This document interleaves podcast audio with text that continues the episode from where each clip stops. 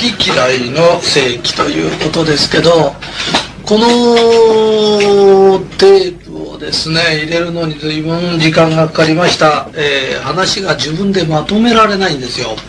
それで、えー、分かる人だけが分かってほしいということです。それで、はい、分かろうが分かる前がそうなんだということなんです、はいえっ、ー、とですね、誰かが誰かを好きになると、私が誰かを好きなんだとか、えー、ありますよね、はい、えー、誰かが好きということなんですけど、えあんたが誰を好きでも関係ないんです。あんたがどのぐらい好かれてるかが問題なんです。だからあんたが誰に惚れているかそんなものは大した問題じゃないんです。あんたに惚れてる人が何人いるかが問題なんです。で、そういう正規なんです。えー、だからうちが笑顔にしなきゃいけないよとかいろいろ言ってるのは笑顔のが好かれるんです。何人から好かれるかということで全てが違うんです。えー、江戸時代とかっていうのは本当にこう家柄の時代だったんです。もう何でもかんでも将軍の子に生まれりゃなんとかなっちゃったんです。もう鼻垂らしても何してもよかったんですよ。で、そういう時代なんです。えー、で、次はね、性格なんか悪かろうがなかろうがね、えー、停出てるだとか、陽光帰りだとかっていうと、なんとか生きていけたんですよ。えー、日常生活ね。えー、死にくかなんか言ってたってよかったんですよ。で、21世紀は、そうじゃないんですよ。どのぐらいあんたが好かれてるかということなんです。だから、同じ営業行く。ね営業じゃなくてもよ。まず営業が分かりやすいから話すんだけど、同じ営業行くと、えー、同じ、例えば生命保険入って金額同じだら、あの人が毎日来るの嫌だなとか、毎月あいつの顔見るの嫌だなとか、ね？それだったらこっちの人が毎月来てくれた方がいいなとか、もっと好かれれば、毎週来ねえかなとかって思ったりすると、人まで紹介してくれる。ね？で、この結果は何なんだっていうと、好かれてるか嫌われてるかにかかってくる。だっていうことなんだよね。で、会社なんかでもそうなんです。昔は、えー、いい学校出てて何年間いるとだんだん出世したりする。だけど、今は嫌われてると部下が言うことを聞いてくれない、はい、でこの人のために一丁働いてあげようとかこいつを男にしてやろうとかこの人を女にしてやろうとかね、えー、まあいろいろあるよね、うん、でまあそれで人間っていうのは頑張るようになってるんだよね。でこれがね好き嫌いのことなんですよ、はい、で実はねこういうのって当たり前に始まってきてるんです。例えばあのうちがこう毎日パワーというのを出すんですけど毎日パワーが発売されるとね。ちょっとうちがお客様に売る権利ね、うん、権利というのを何パーセントあるかというと実はゼロなんです。ゼロパーセントなんです。買うか買わないかっていうのはお客さんが100%なんです。100対0なんですよ。だから嫌われて嫌われたら絶対買ってもらえない、うん、買ってもらえないんです。ね？だからあのこうお店やっててブスッとしてねお客さん来てニコッとしたりしていらっしゃいませとかお客だからニコッとするんだって言ってけど毎日客は店の前通ってんだよね。でブスッとしてる顔を見てんですよ。だから来てからニコッとしたぐらいじゃ遅いんです。もう好かれてないんです。でサラリーマンだろうが何だろうが好き嫌いで物がね芸能人見ててあんな下手くそな芸じゃどうしようもないなとかって言ってるけどあんたよりファン多いよって、うん、何百人かあんたのこと大好きって何百人いるかいってね？人のことクソけなししてるけど自分のファン調べてごらんね？本当だったらあの女房だって腹立てて分かんないんだよこれ実態をよく調べなきゃいけない。これが本当に好き嫌いの世紀が始まっちゃうんだだから嫌われてる人は非常にもう何やってもダメなんだと。だからよくお説教かなんかして正しいこと一生懸命言ってんのね。と子供なんか聞いてないんだよ。子供でもみんなそうだよ。好きでもないやつが立派なこと言って余計にカッとするんですよ人間。うん本当だよ。誰かにやってみれば、自分がね、嫌われてる人間のとこ行って、偉そうなお説教なんかしてみな、ますます相手腹立てるから、立派な話でしたなんて言ってくれることはないんだよっていうことが大切なんだよね。で、これからだよ、話が始まるのは。はい。あの、うちの社長たちっていうのは10人いるんですけれど、なんで10人しかお弟子さん取らないんですかっていうと、この10人は、私のことが好きなんです。基本がそうなんです。それで、好きだから、好きな人の言うことは聞こうという気になるんです。わかります？で、正しいことを言ってから聞くんじゃないんです。好きな人が言うかどうかなんです。ここにもう一点かかってるんです。ね？そうすると、例えばですよ、あの、薬屋さんっていう職業があるとするね。何でもいいんだけど、まあ、ちょっと薬屋さん対象に出しちゃってごめんなさいなんだよ。あの、化粧品屋さん。何でもいいんですよ。私が言いたいのは化粧品屋さんでも何でもいい。例えば、うちの仕事したい。それから相談事。全く仕事と関係ない相談事。斎藤さんってこういう相談が来ますよね。と相談事が来た時、いい解決方法をもらいに来るんですよ。みんな悩んでるから。はい、ところがですよ、いい解決方法っていうのは自分も良くて、みんなが良くて、本当にハッピーになっちゃうような答えを求めてくるんですよ。うん、ところが、そうじゃないんですよ。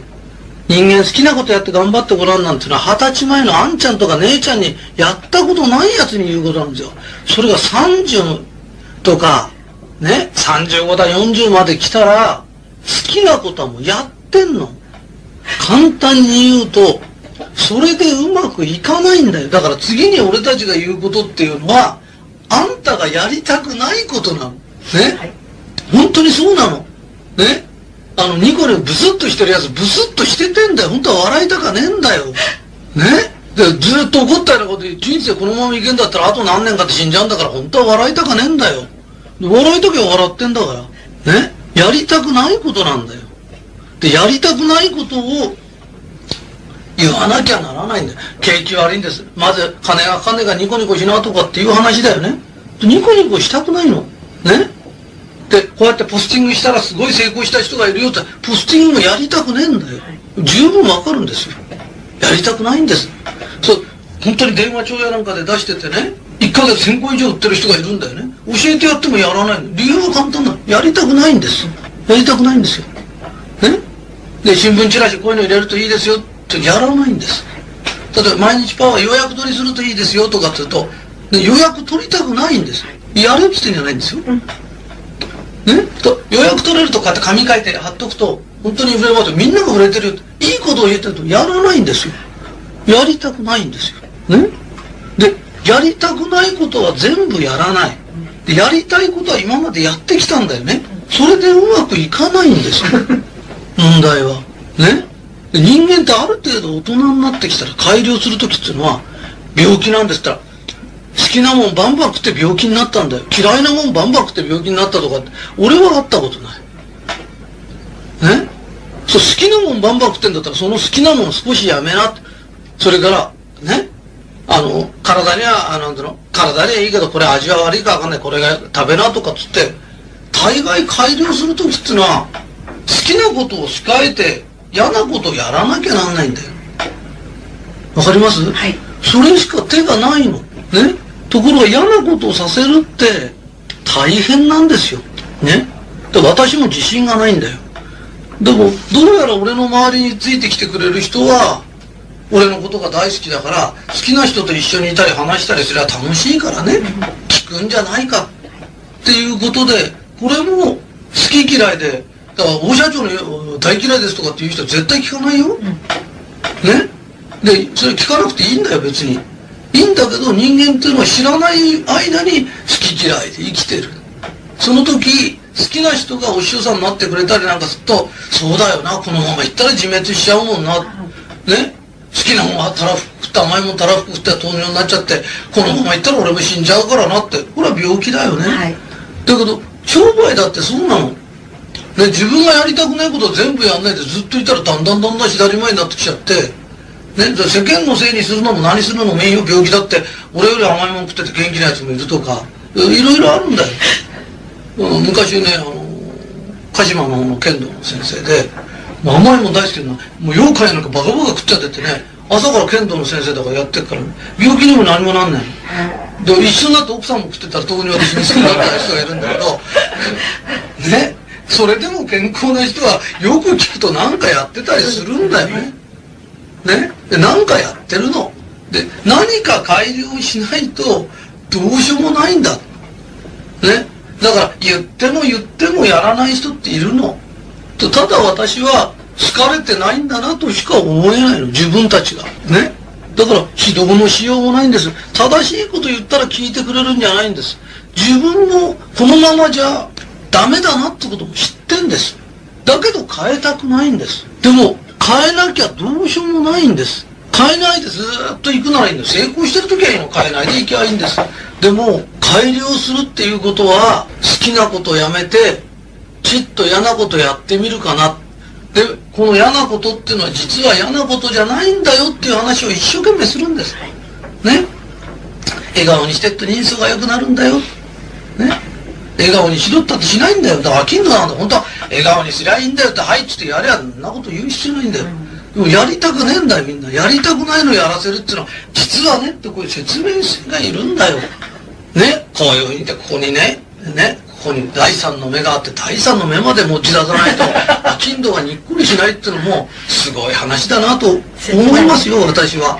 うん、だけどね、えー、これも前のテープ聞いてもらうと分かるんだけど人相すると人相がいいとどうなるとか。ね。噛んで含めるように言う。分かる？本当はそんなのいらないんだよ。一言でいいんだよ。だって一言だと言うこと聞いて10言も100言言ったって聞かねえんだよ。だからいろいろな方向で言ってるの。ね。でこれって何ですか？って言った時自分たちが何かをしようと思った時。今まで何もやったことない人だったらまず好きなことやってごらん。それで道めっけようよ。でも同じもの10年もやってて、行き詰まってる人が、さらに好きなこと考えたって無理だよ。うん。その次は、これじゃいけないな。自分の考え方に間違ってた点があるんじゃないか。直そうじゃないか。それと、1万円のお金を得るのには1万円の苦労があるの。当たり前なの。10万円稼ぐには10万円の苦労があるの。ね。本当にこの下世話で申し訳ないんだけどあの、えー、女の人がいて仕事仕事って大変だよ。当たり前だよね。ね。で仕事も何にもしないであのお金もらうんだったら愛人かなんかなっちゃいな。わかる？ね。愛人かなんかなっちゃった方がいいよ。それは愛人という職業があるんだと思って私はおまりさんじゃないからね。いちいちそのいいか悪いかって知らないよ。だけどそれだって何かしてるんだよね。その人がね旗から見たら楽かもわかんないけど何かしてるんだよね。で愛人って仕事だよねっていうことになった時例えばあのこれ昔した話です昔私いい男だったからね。今はちょっとねそんなことないんです、えー、問題が出てきちゃったけどその時にだねえっ、ー、と相手にこう話した時に愛人になるとするといくらぐらい欲しいんだろうって考える。ね。そうするとまあじゃあ50万だとするとと俺の愛人だったら20万にしかならないよって言ったの。なぜかというと俺はいい男だから、ね。そうすると50万欲しいとかって言ったら多くなればなるほど嫌なことはつきまとうんですよ。わ、かります？ね。でいや実は100万欲しいのってもう100万っつったらもう相当ひどい上に変態かもわからない。